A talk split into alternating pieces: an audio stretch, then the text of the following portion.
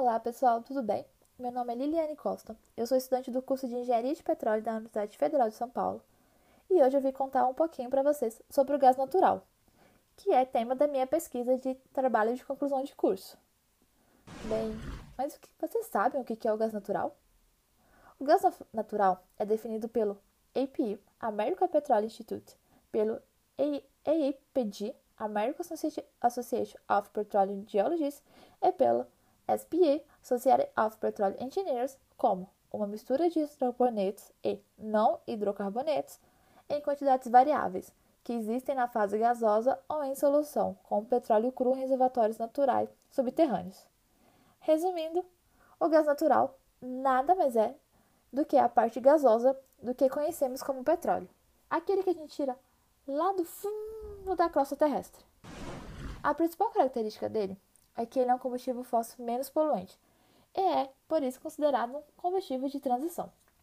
Outra característica é a sua versatilidade, pois ele pode ser usado para a produção de energia elétrica, como em motores de combustão, e também pode ser utilizado em todos os setores da economia, como na indústria, comércio, serviços e nas residências.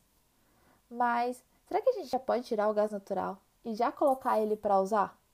Já podemos colocar ele dentro do botijão de gás e cozinhar os alimentos? A resposta para tudo isso é não.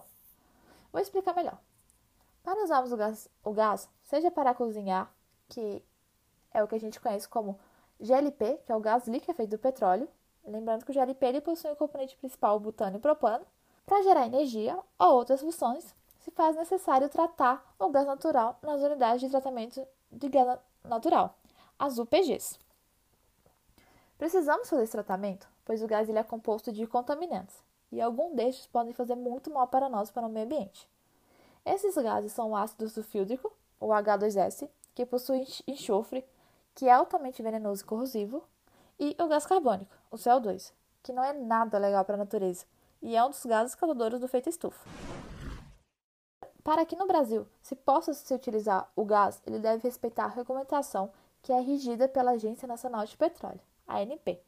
Ou seja, depois de todo o tratamento, ele tem que atingir determinados níveis de quantidade de H2S e CO2 para poder ser utilizado.